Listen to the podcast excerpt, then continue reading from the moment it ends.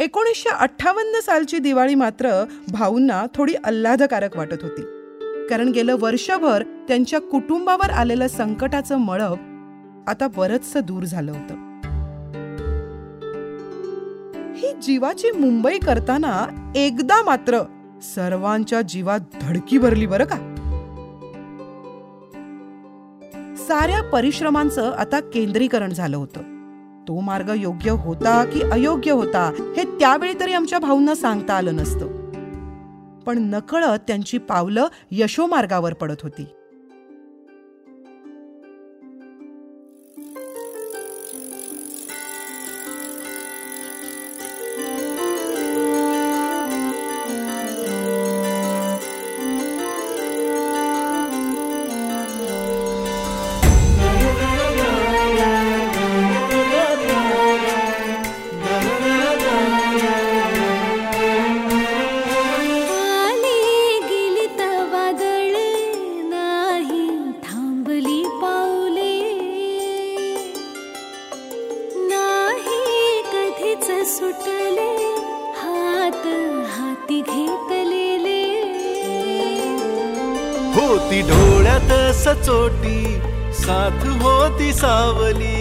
आप सुख झाली फुले विखारी उन्हाची. बिकट वाट यशाची चालताना बिकट वाट यशाची. बिकट वाट यशाची चालताना बिकट वाट यशाची. दिवाळीचे दिवस होते. दिवाळीचे दिवस म्हणजे सुगीचे दिवस.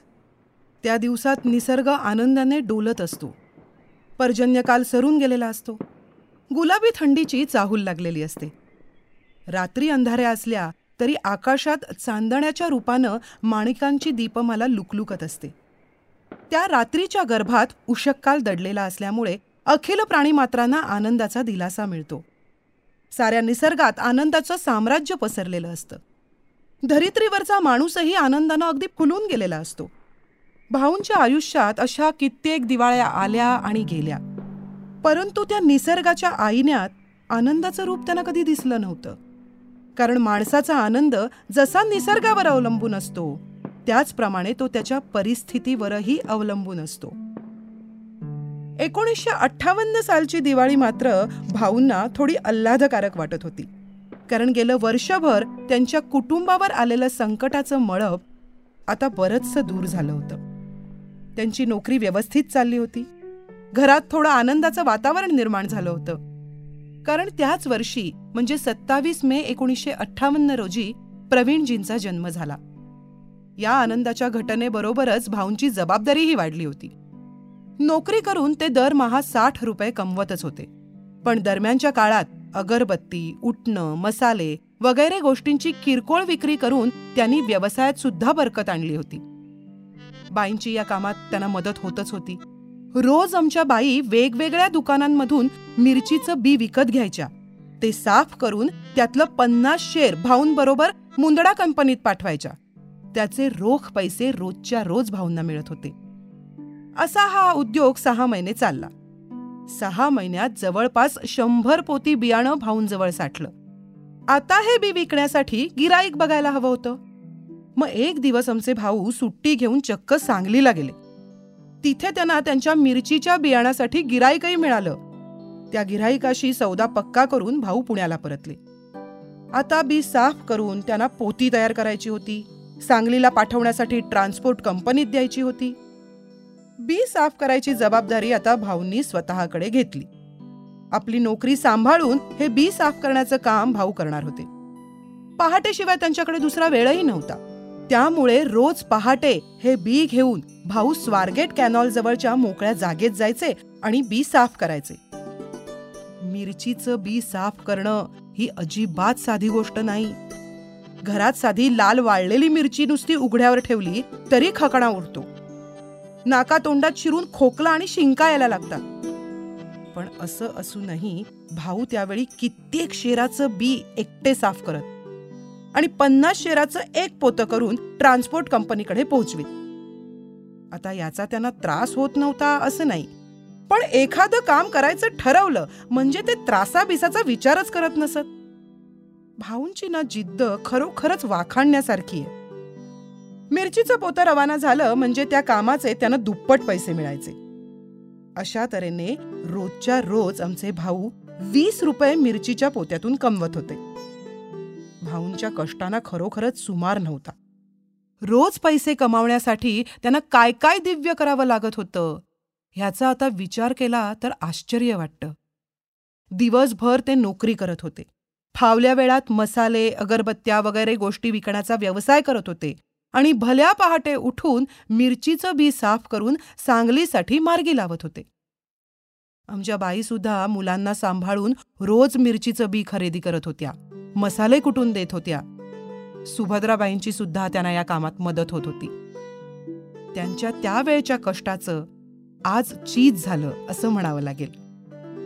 घरच्या मंडळींच्या सहाय्यानं भाऊ त्यावेळी तीनशे साडेतीनशे रुपये महिन्याकाठी गाठीशी बांधत होते. एवढ्या पैशात घर खर्च चालवून कर्जाचे काही हप्तेही फेडले जात होते. त्यामुळे भाऊ सुद्धा वर्षभराच्या मानसिक ताणातून आता काहीसे सावरले. एखाद्या पंखविहीन पाखराला नव्याने पंख फुटले की त्याला फडफड करून एकदम आकाशात उंच भरारी मारावीशी वाटते. तसंच काहीसं आमच्या भाऊंचं झालं होतं. आता पुन्हा त्यांच्या महत्वाकांक्षेला पंख फुटले. काही करून आपला स्वतंत्र व्यवसाय थाटायचाच असं पुन्हा त्यांना मनापासून वाटायला लागलं. केवळ नोकरी करून आपला चरितार्थ चालवण्यात त्यांना मुळीच स्वारस्य वाटत नव्हतं. मुंदडा शेटजींकडील नोकरी सोडण्याबद्दलचे त्यांचे आता विचार सुरू झाले. त्यावेळी दिवाळीच्या दिवसात मुंदडा शेटजी आपल्या नोकरांना शर्ट पायजमा टोपी अशा भेटी देत असत. त्याचबरोबर एकवीस रुपये किंवा एक्कावन्न रुपये अशी रक्कमही भेट म्हणून दिली जायची. आजही कित्येक दुकानातून नोकरांना अशी दिवाळीची भेट देण्याचा रिवाज आहे बरं? भाऊंनाही तेव्हा मुंदडा शेटजींकडून दिवाळीची भेट मिळाली. दिवाळी झाल्यानंतर काही दिवसांनी भाऊ मुंदडा शेटजींना म्हणाले शेटजी तुम्ही मला नोकरी देऊन माझ्यावर खरंच फार मोठे उपकार केलेत. मला आता त्यामुळे थोडं स्थैर्यही लाभलंय. आता मात्र मला इथली नोकरी सोडून स्वतंत्र व्यवसाय करावासा वाटतोय. मी तुम्हाला तशी कल्पना आधी दिली होती. तर तुमची काही हरकत नसेल. अरे! कसली हरकत? तुझ्यामध्ये स्वतंत्र व्यवसाय उभा करण्याचे गुण आहेत भाऊ. आणि तुला त्यात निश्चित यश मिळेल. असं असताना माझ्या इथली नोकरीच तू कायम कर असं मी तुला कसं सांगेन? फार उपकार झाले शेठजी. खरंच तुम्ही फार मोठ्या मनाचे आहात. मी तुमचे उपकार कधीही विसरणार नाही. पण मला केवळ स्वतंत्र व्यवसाय करायचा आहे म्हणून मी तुमची नोकरी सोडतोय असं नाही हा?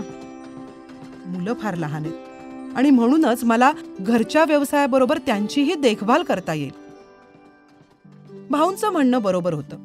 कारण त्याआधी काही दिवस प्रवीणजी जरा आजारी पडले होते. बाईंनी तर धसकाच घेतला होता. आजूबाजूचे लोक त्यावेळी भाऊंना जपजाप्य नवस सायास करायला सांगायचे. पण भाऊंचा नुसता जपजाप्यावर मुळीच विश्वास नव्हता आजही नाही. कर्मयोगावर त्यांचा खरा विश्वास. आणि म्हणूनच प्रवीणजींच्या आजारपणात नवसायास करण्यापेक्षा त्यांच्यावर औषधोपचार करण्यावरच आमच्या भाऊंनी जास्त भर दिला. आणि म्हणूनच प्रवीणजी लवकर बरेही झाले. भाऊ आणि बाई हे दोघही मुलांची चांगल्या रीतीने देखभाल करीत असत. राजकुमारजी हेही त्यावेळी फार लहान होते. त्यामुळे त्यांच्याकडे लक्ष देणंही त्यांना अगत्याचं वाटत होतं. म्हणूनच एक दिवस आमचे भाऊ बाईंना म्हणाले आपली मुलं फार लहान आहेत ग. शिवाय प्रवीणच्या दुखण्यामुळे मला त्याची सतत काळजी लागून राहते. मुलांचं पालनपोषण चांगलं व्हायला हवं. अहो पण ते तर मी माझ्या परीने करतेच आहेस तसं नाही ग. तू एकटी काय काय करणार? घरकामही तूच सांभाळतेस. सुभद्रा तुला मदत करते पण मुलांना सांभाळून गरम मसाला करणं मिरचीचं बी खरेदी करणं हे सुद्धा सगळं तुम्हीच करता. तेव्हा मला असं वाटायला लागलंय की आता मी सुद्धा आपल्या घरच्याच व्यवसायात लक्ष घालावं. संपूर्ण दिवस हडपसरला घालवण्यापेक्षा मला मुलांकडे सुद्धा थोडं लक्ष देता येईल. तुमचंही काम थोडं हलकं होईल. बाईंना भाऊंची कल्पना पटली. हम्म खरंय तुमचं. आता आपल्याला व्यवसायातूनही चांगला लाभ होतोय. तेव्हा तुम्ही नोकरी नाही केलीत तरी चालेल. भाऊ म्हणाले अगं वर्षभर तिथे काम केलं मी. आता ही एवढी दिवाळी होऊन जाऊ दे. म्हणजे मग एक दिवस शेटजींशी बोलेन आणि नोकरी सोडून देईन. ठरल्याप्रमाणे भाऊंनी आज मुंदडा शेटजींना नोकरी सोडण्याविषयी सांगितलं होतं. आणि शेटजींनीही कुठलीच हरकत घेतली नव्हती. उलट ते म्हणाले केवळ व्यवसाय करण्यासाठी तू इथली नोकरी सोडली असतीस तरीही मला काहीच वाटलं नसतं पण तू तुझ्या मुलांसाठी नोकरी सोडतोयस? हे अगदी बरोबर आहे. प्रथम त्यांची काळजी घे. आपल्याला जे काही करायचंय ते त्यांच्यासाठीच करायचंय. तेव्हा तू जाऊ शकतोस. पण अधूनमधून भेटायला मात्र नक्की आहे मुंदडा शेटजींचं बोलणं ऐकून भाऊंना गहिवरून आलं. शेटजींविषयीचा त्यांचा आदर द्विगुणित झाला. जड अंतकरणाने त्यांनी शेटजींचा निरोप घेतला. त्यांची नोकरी सोडल्यानंतर आमच्या भाऊंना थोडं हलकं फुलकंही वाटायला लागलं होतं. कारण नोकरीचं बंधन आता सुटलं होतं. नोकरी सोडल्यानंतर भाऊंनी स्वतःला आपल्या व्यवसायात पूर्ण वेळ बांधून घेतलं. खरं म्हणजे आता त्यांना मन मोकळं करण्याची गरज वाटायला लागली होती. गेली काही वर्ष त्यांनी फार दडपणाखाली घालवली. अपयशाने आमचे भाऊ पुरते मोडून गेले होते. केवळ शरीराच्या जोरावर ते उभे होते म्हणायचं. पण आता मनावरचं दडपणही बरंचसं दूर झालं होतं. अजूनही त्यांच्या मनावर थोडंफार औदासिन्य रेंगाळत होतं. बाईंचे आणि सुभद्राबाईंचे कष्ट ते पाहत होते. आपल्या घरच्या मंडळींना सुद्धा आता थोड्या विश्रांतीची गरज आहे हे भाऊ जाणून होते. आपल्याबरोबर त्यांचंही मन मोकळं व्हावं असं भावना वाटायला लागलं. आणि म्हणूनच एक दिवस घरच्या मंडळींना घेऊन मुंबईला सहलीसाठी जायचं हे त्याने अगदी पक्क ठरवलं. बरं जेव्हा घरातल्या सर्व मंडळींना हे समजलं तेव्हा सगळ्यांनाच आनंद झाला. मंडळी अगदी खुशीत असतानाच सुखलालजी भाऊंकडे आले. तसे ते अधूनमधून भाऊंकडे यायचे पण राजकुमारजींचा जन्म झाल्यानंतर तर ते वरचेवर येऊ लागले. कारण राजकुमारजींवर त्यांचा फार जीव. ते त्यांना नेहमी खाऊ घेऊन येत. त्या दिवशी सुद्धा सुखलालजी घरी आल्यानंतर राजकुमारजी त्यांना जाऊन बिलगले. सुखलालजी त्यांना खाऊ देत म्हणाले येणार का माझ्या बरोबर? हो सुभद्राबाई म्हणाल्या जा जा तू काकाजींकडे जा आम्ही मात्र मुंबईला जाऊ. सुखलालजींना आश्चर्य वाटलं. मुंबई? खरंच जाणार आहात की काय? हो परवाच जाणार आहोत. मुंबईला जाणार आहोत सहलीसाठी. भाऊ घेऊन जाणार आहे. शांतीलाल आणि मोहनलाल पण येणार आहेत. सुखलालजी भाऊना म्हणाले जाऊन या बरं. पण मुलांना जपून घेऊन जा हा. मग सुखलालजी जायला निघाले तेव्हा आमच्या बाईंनी त्यांना थांबवलं आणि म्हणाल्या थांबा असेच कुठे निघालात? तुमच्यासाठी काहीतरी खायला करते. खाऊन मगच जा. सुखलालजी घरी आले म्हणजे बाई त्यांना त्यांच्या आवडीचे पदार्थ नेहमी करून खायला घालायच्या. बाईंच्या हातचे पदार्थ सुद्धा सुखलालजी अगदी मनापासून खायचे. त्या दिवशी देखील बाईंनी केलेली पोळी भाजी त्यांनी चवीनं खाल्ली आणि सर्वांचा निरोप घेऊन ते निघाले. ते गेल्यानंतर बाई भाऊंना म्हणाल्या अहो मुंबईत आपल्याला मुलांना नीट घेऊन जाता येईल ना? अगं हो ग. मी मुंबईत आत्तापर्यंत कितीतरी वेळा गेलोय. अगदी पळून सुद्धा गेलोय. हा? पळून? केव्हा? लग्नाआधी. म्हणजे त्यावेळी आम्ही उरळीला राहत होतो. मग भाऊंनी त्यांना आपला पळून जाण्याचा किस्सा सांगितला. एकोणीसशे अठ्ठेचाळीस साल होतं बघ. उरळीला असताना एका मित्रानं मला नोकरीचं आमिष दाखवलं. त्यावेळी पैशाची फार गरज होती. नोकरी मिळाली तर चांगलंच होतं. आणि म्हणूनच मी ही नोकरी करायची तयारी दर्शवली. त्यावर तो मित्र म्हणाला की नाही नाही नोकरी इथे नाही मुंबईला आहे. आता मुंबईचं आकर्षण मला लहानपणी होतंच. मी त्याच्या बोलण्यावर विश्वास ठेवला आणि घरात कुणाला काहीही न सांगता गेलो मुंबईला. पण छे ग तिथे ना नोकरी होती ना आणि काही. सगळी फसवणूक झाली. फुकटची खेप झाली म्हणायची हा? हाती काहीच लागलं नाही. बाई हसत हसत म्हणाल्या नाही कसं? मी माहीमला गेलो. माहीमचा हलवा कुठे आणि कसा बनवतात ते पाहिलं. तिथून पुण्याला येताना बरोबर तो हलवा घेऊन आलो आणि विकला.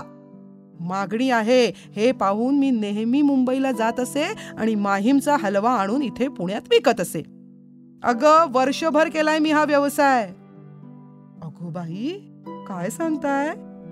म्हणजे फसला गेलात तरी त्यातून तुम्ही नवा व्यवसाय शोधून काढलात. धन्य आहे बाई तुमची. शांतीलालजी म्हणाले भाऊ तुम्ही कसं काय एवढे व्यवसाय करू शकलात हो? तुमचे आणि वहिनींचे कष्ट पाहून ना खरंच आश्चर्य वाटतं. बाई म्हणाल्या हे बघ आपल्या कुटुंबासाठी कष्ट करण्यात सुद्धा एक वेगळा आनंद असतो. खरं ना? कुटुंबासाठी दिवस रात्र अपार कष्ट करणाऱ्या आपल्या पतीकडे पाहून बाईंना धन्यता वाटली. एका पाठोपाठ एक येणाऱ्या संकटांच्या मालिकेला समर्थपणे तोंड देऊन उभ्या ठाकणाऱ्या भाऊंबद्दल त्यांचा आदर केव्हाच द्विगुणित झाला होता. बाईंच्या बोलण्यावर भाऊ हसून म्हणाले आता कष्टाचे आणि संकटाचे विचार बाजूला ठेवा परवा आपल्याला मुंबईला जायचं आहे. मन मोकळं करायचंय मनसोक्त भटकायचंय तेव्हा आनंदाने तयारीला लागा बघू. बर ते साठवलेले पैसे बाजूला ठेवलेस ना? बाईंनी होकार दिला. मुंबईच्या खर्चाचा प्रश्न समोर उभा राहिल्यानंतर भाऊंनी आणि बाईंनी दैनंदिन खर्चात बचत करून संपूर्ण प्रवास खर्च उभा केला होता. अन्यथा त्यावेळी सहकुटुंब मुंबईला जाणं त्यांना परवडण्यासारखं नव्हतं. पैसे जमल्यानंतरच त्यांनी प्रवासाची आखणी केली. आता तर प्रवास अगदी दोन दिवसांवर येऊन ठेपला होता. घरातल्या मंडळींनी आपापली तयारी केली. दोन दिवसांनी भाऊ बाईंना भावंडांना आणि मुलांना घेऊन मुंबईच्या दिशेने रवाना झाले. मुंबईला जाताना ते वाटेत प्रथम कारल्याला गेले. तिथल्या लेण्यांमधील कलाकुसरींचे उत्कृष्ट नमुने पाहून चोरडिया कुटुंब हरखून गेलं. कारल्याहून मग ते मुंबईला जायला निघाले. दादरला पोहोचल्यानंतर भाऊ आपल्या कुटुंबियांना घेऊन कबूतर खाण्याजवळील जैन समाजाच्या धर्मशाळेत जाऊन दाखल झाले. त्या धर्मशाळेत तीन दिवसांकरता राहायला खोली मिळत असे. खोलीचं तीन दिवसांचं भाडं होतं अवघं तीन रुपये. तिथे जाऊन ठेपल्यानंतर दुसऱ्या दिवशी सकाळी भाऊ सर्व मंडळींना घेऊन मुंबई दाखवायला म्हणून बाहेर पडले. मुंबई बघत बघत ही मंडळी दादरहून बोरी बंदरपर्यंत चक्क चालत निघाली. मुंबईचं ते भव्य दिव्य स्वरूप बघून भाऊंबरोबरची सर्व मंडळी भारावून गेली होती. शांतीलालजी मोहनलालजी सुभद्राबाई राजकुमारजी सर्वजण अगदी आ वासून इकडे तिकडे बघत होते. लोकलची ती धावपळ लोकल ट्राम ह्यामधली गर्दी सर्वत्र चाललेलं गडबड गोंधळ मुंबईचं हे रूप त्यांना त्यावेळी सर्वस्वी अनोखं होतं. भाऊ स्वतः त्यावेळी अनेक वेळा मुंबईला आले असल्यामुळे त्यांना काही वेगळं वाटत नव्हतं. पण बरोबरीच्या मंडळींचा उत्साह बघून आमच्या भाऊंनाही स्फुरण चढलं. आळीपाळीनं ते मुलांना पाठुंगुळीला घेऊन चालत होते. मुंबईतली एक एक प्रेक्षणीय स्थळं ते आपल्या कुटुंबियांना दाखवत होते. बोरीबंदरच्या दिशेने जाताना भाऊंनी प्रथम सर्वांना राणीचा बाग दाखवला. पुढे gateway of India museum Chowpatty अशी सगळी ठिकाणं त्यांनी मुलांना दाखवली. मुंबईतली ही वेगवेगळी ठिकाणं बघण्याबरोबरच ते वाटेत मुलांना जे हवं ते खायला देत होते. शहाळी भेळ मुलं अगदी ताव मारत होती. चौपाटीवर गेल्यानंतर तर सर्व जण हरखून गेले. आकाशाशी जवळी केलेला तो अथांग समुद्र बघून तर सर्वांच्या डोळ्यांचं पारणं फिटलं. मग तिथल्या वाळूत मुलं इतकी खेळली इतकी खेळली. वाळूचे किल्ले बांधले शंख गोळा केले शिंपले गोळा केले. ही जीवाची मुंबई करताना एकदा मात्र सर्वांच्या जीवात धडकी भरली बरं का? दादरला लोकलमध्ये बसताना आमचे शांतीलालजी कुठेतरी चुकले. सर्वांच्या तोंडचं पाणी पळालं. बाई तर घाबऱ्या घोबऱ्या झाल्या. हताश होऊन इकडे तिकडे बघायला लागल्या. मुलंही कावरी बावरी झाली. भाऊ चिंताग्रस्त झाले. पण तरीही त्या प्रसंगात त्यांनी संयम पाळला. सर्वांना फार वेळ तशा अवस्थेत राहावं लागलं नाही कारण भाऊ सर्वांना घेऊन भायखळा स्टेशनवर उतरले. मागून येणाऱ्या प्रत्येक लोकलपाशी शांतीलालजींच्या नावानं हाक मारायची असं सर्वांनी ठरवलं. आणि त्याप्रमाणे मागून आलेल्या लोकलपाशी जाऊन सर्वांनी शांतीलालजींच्या नावाचा गजर सुरू केला.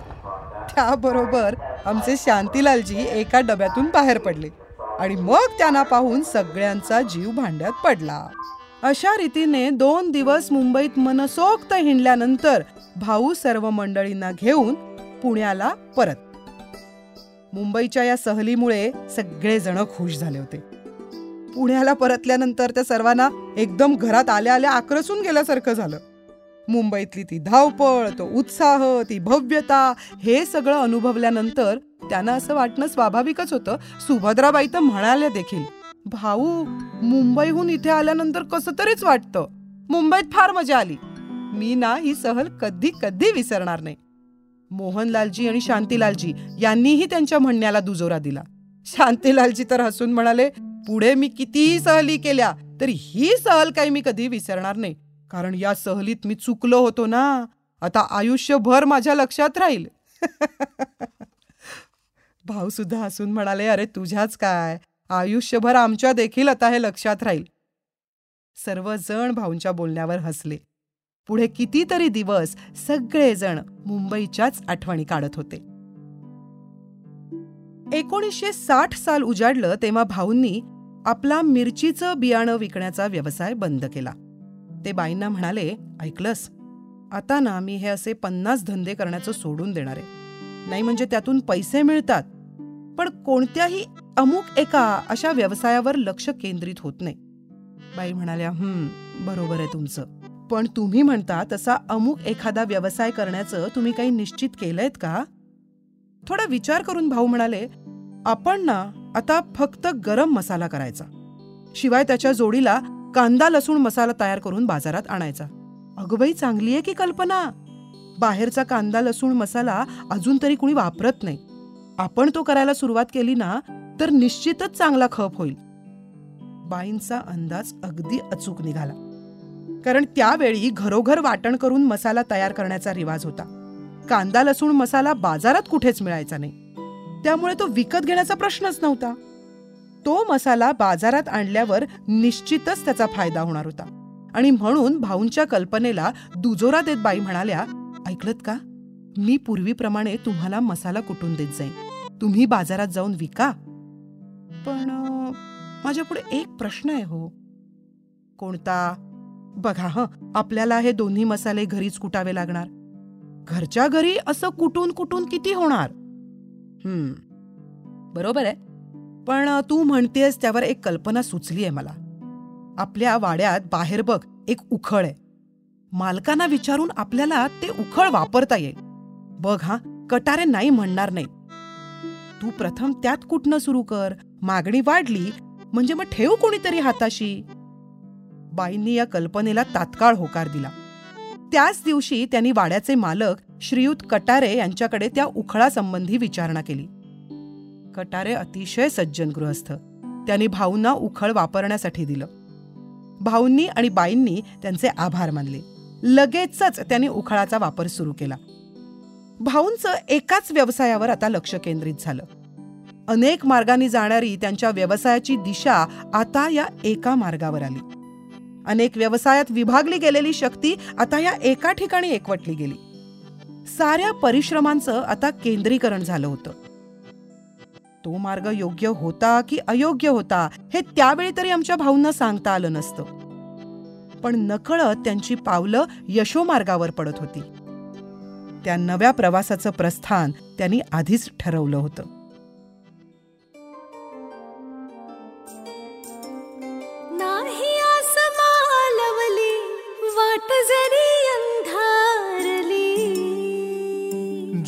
ही जिद्दीची अन कष्टाची उरी तेवत तेवत ठेवली.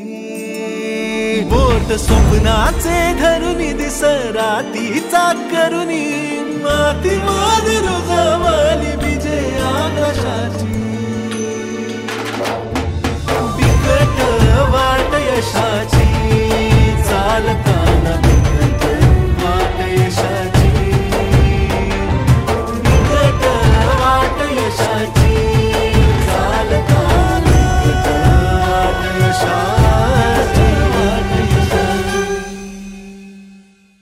बिकट वाट यशाची ही सेतू पॉडकास्टची निर्मिती आहे. अशाच उत्तमोत्तम गोष्टी ऐकण्यासाठी आम्हाला नक्की फॉलो करा. तसंच हा एपिसोड तुम्हाला कसा वाटला हे नक्की कळवा.